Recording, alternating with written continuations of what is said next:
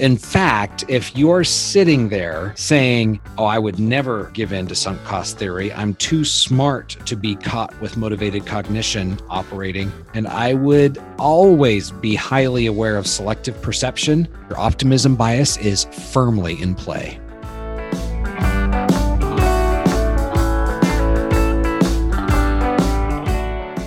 From MoneyFit by DRS, it's the MoneyFit Podcast the show about financial education opportunities all around us and practical financial tips right in front of us.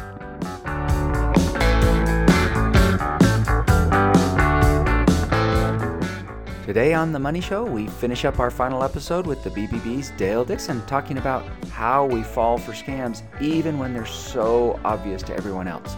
The final human bias we discussed today is the optimism bias.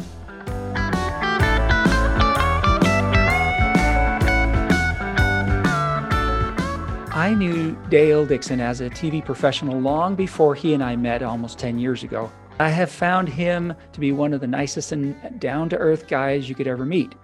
We've stayed in touch over the years in professional circles, and am happy that he continues to be a wonderful asset to our Southwest Idaho communities. It's my pleasure to welcome back today's guest, Dale Dixon, Chief Innovations Officer at the Better Business Bureau, Great West and Pacific. Thanks, Dale, for joining me today. Todd, that's very kind. Thank you. It's true. Hey, and great knowing you. Yeah. Uh, so, well, hopefully not the last, right? no, not at all. hey, uh, you know that I'm going to start with an, an opening question for you. Did I think we I might know the answer, but did you always want to be a chief innovations officer? Maybe I don't know the answer to that because it's uh, there might be some nuances there. Uh, the answer is no. I didn't even I didn't even know about it, uh-huh. and it it happened through um, a course of mergers. I was a CEO and we merged to become a really large organization. And in the process, I had an opportunity to basically write my own job description. And I knew what I loved doing, coming up with new things, mm-hmm. adding value, working um, closely with small business, and started doing some research and, and found this rather new, obscure job title that was chief innovation officer. There weren't many of them around. And I thought, ooh, I like that. Mm-hmm. I'm at the very leading edge of that. Um, well, it's called, you know, the adoption curve. Anybody who knows you've got innovators, early adopters, you've got the majority of the population that adopts something new, and then you've got laggards. Mm-hmm. And I'm at the innovator stage. If I can get my hands on something new that nobody else has, I love that idea. Oh, that sounds like not always the best place to be. I fully know that. Gives a lot of people anxiety attacks when I pull up with some new toy gadget that is not tested. Um, but I love to be the one that tests. I can imagine a lot of people would love to be in that position too. I, I know it makes our technology people really anxious. I hey, I found something I can test. And before I know it, um, I've I've got things that are broken that need fixing. So anyway, awesome. that's that's how I got into it. That's why I love it. Love it. Awesome, uh, Dale. Uh, in in the previous two episodes of this podcast, you and I have spoken about three of the four biases that we have as humans that that make us very susceptible to scammers. Uh, and just as a recap, uh, could you just go over those first three, what they are, or, or the name of them, and a very brief recap of them. And then I want to get into this uh, this fourth one because uh, I know that I've got a lot of listeners that are tuning in for this just just to check it out. Absolutely. So it it starts with people call BBB or ask me to speak, or we we meet at a dinner party, tell them about the latest scam. I share the the scam, and people will naturally say, "How could anybody fall for that?" Right and I went looking for the answer, a scientific research based answer, and came up with these four human biases. It starts with sunk cost theory. So that's a term from economics, which basically says when we put money down, when we pay money for something, mm-hmm. we want either our money back or we want to see a return on that investment. And when we can't get our money back, it gets us really intent on getting a return for the investment.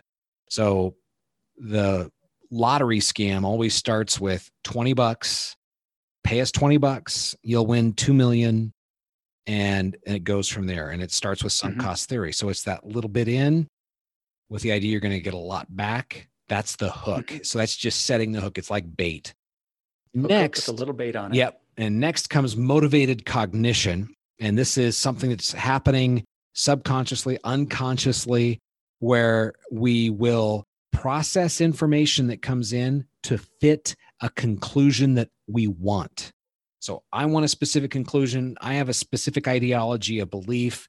I will only accept information that will build that up or that supports that uh, that belief. So if I've been told that I'm winning something, that I can protect somebody, that it's something that I want, I'm going to process the information to support that. Motivated mm-hmm. cognition.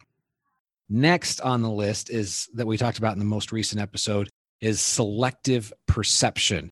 And that's where we just we block out information that does not agree with or causes it does not agree with us or causes any kind of um, negative emotion in us. Mm-hmm. So or discomfort. Anything that causes discomfort, we're going to avoid. So that's called selective perception. And we see it every single time. And that leads us to the mm-hmm. fourth, which is optimism bias. Optimism sounds like a positive thing. Um, it is. It it makes it possible for us to get up and ignore the statistics on car crashes, get in our car, um, mm-hmm. drive to work in the morning. All those eh, are optimism bias. In fact, if you're sitting there saying, "Oh, I would never give in to sunk cost theory. I'm too smart to be caught with motivated cognition operating." And I would always be highly aware of selective perception. I will mm-hmm. tell you that your optimism bias is firmly in play. and not necessarily in a good way. no, but that's your optimism bias. If if you're sitting yeah. there saying I'll never fall for a scam, that's your optimism bias. And the the process here is that scam artists or anybody looking to take advantage of us knows these human conditions. I said it in the first podcast that we update the firmware on our phones constantly, on our computers mm-hmm. constantly, but this computer that's running between our ears has never ever had a firmware update. Mm-hmm. And these are the things that are they're researched, they're known in scientific circles, sunk cost theory, motivated cognition, selective perception, now optimism bias. These are all things that are working in the background all the time. So a scam artist learns the psychology of this and where human beings are weak and susceptible in these areas, and they will be relentless in pushing through and finding the weak place in our mental armor in these areas. And and these are it. So optimism bias. Yeah, you say you say these are human biases. These are not biases of the uneducated or, or ignorant or or any other disadv- disadvantage or anything. If this is just part of being human, and so trying to dismiss it as uh, that's not me, that's that's not how it works. In fact, to that point, Todd, I would make an now this is not a scientific, but this is a theory that the mm-hmm. more educated you are, the more susceptible you might be to some of these scams just because you think, I'm smart enough. I have a PhD, master's degree. I'm too smart to fall for these scams. Mm-hmm. And I would imagine you may have met, I've, I've met and have read of people who have the PhD who have even been in personal finance or economics industries and still will, will end up a victim of these scams. Absolutely and so have I. And and so and and that's where the optimism bias really comes in is it's this cognitive bias that causes a person. And I know the reason I'm talking about this, I'm not this is none of this is pointing fingers because I in studying this, I was able to point fingers in my own life where, oh man, I was susceptible. I just suffered mm-hmm. sunk cost theory. I I just realized that I've got motivated cognition in this area that my selective perception, you know, we talked about diet and exercise in the last mm-hmm. episode, that that's where my selective perception is is working against me. And when we realize these things, we open our eyes to them. And, and so this idea of optimism bias is simply we believe that we're less at risk of experiencing a negative event compared to others. Now, in the previous episode, you mentioned something that that made me think of uh, a podcast, a Hidden Brain podcast I listened to earlier, about how powerful habits are. Not just being aware of something.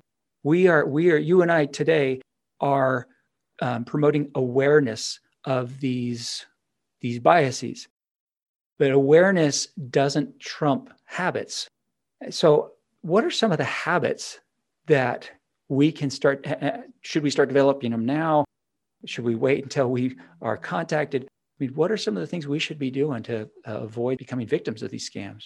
So, the habits that I practice, um, just to put, I'm going to say, put a hedge around me, is mm-hmm. I don't answer a phone or respond to a text or an email if I don't know who's trying to make contact with me.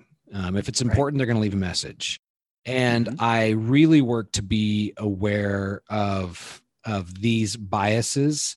If i'm shopping and i am looking for something specific and i find a really good deal mm-hmm. um, that i have trained myself i've made a habit to run away from really really good deals.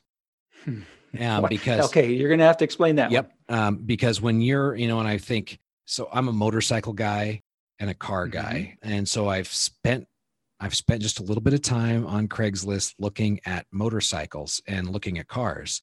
And anybody who has knows that they have seen that late model car for $1500 $2000 right right way and that's that's the kind of deal i'm talking about it's just unexplainably cheap too good to be true too good to be true and the oh wow maybe you know maybe they really are selling it for that much. I, all of a sudden biases start to get triggered. I've made it a habit that i won't you know just keep on scrolling. That's a scam. Mm-hmm. keep on scrolling. Um, not even interested. And that's number one is just to not allow the door to be opened. With a phone call with a text with a with a social media post none of those doors. I'm not going to allow the scam artist the opportunity to start working my psychology against me. So that's mm-hmm. habit number one. The the second habit, and we talked about this last time, is research. That I want to be well researched in every area of my life, especially, and it starts with the habit of researching when I'm making any purchase, when I am buying a product or a service. So I'm going to do my research, my due diligence before I spend money. I will not spend money until I've invested the time to do the research, to think about it. Well, if I'm contacted and told, and I have a habit of research, and I'm contacted and told that I have a family member um, who is in prison, in need of help, in a hospital, um, rather than react to that Mm-hmm. And there's a big difference between reacting and responding. So, this habit of I'm creating a habit of responding. So, my mm. response mm-hmm. is going to be I'm going to research and find out. Right. And you'll think, well, wait a minute. You you've just been told a family member is in prison or in the hospital. Well, then they're getting care or they're behind bars. Nothing's going to change for me to take five minutes to research this. And research in this case is I'm going to hang up the phone and I'm going to call some other family members. Hey, is Joe, is cousin Bob, are they traveling out of country? Is there a mm-hmm. chance they've been in an accident? Well, no, he's sitting here right beside me. Oh, well, I just took 30 seconds to calmly research so that I can know I was just contacted by a scam artist. Now, habit number one go comes back into play that I'm looking to close every door possible and not allow mm-hmm. contact. So I'm not going to call the person back and say, You're trying to scam me. Oh, that doesn't want to provide you some closure, though, right? I know. Human nature says you want closure on this. That's exactly right, Todd. But it's, I'm not going to let that happen because I've set these habits in place. Right.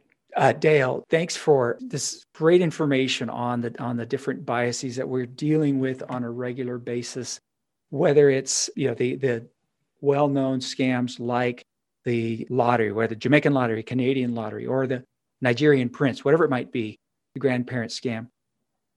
I would I would love it if you could uh, share um, one practical bit of advice recommendation for our listeners that would be beneficial to them to avoid this uh, beyond what you maybe you've already shared today.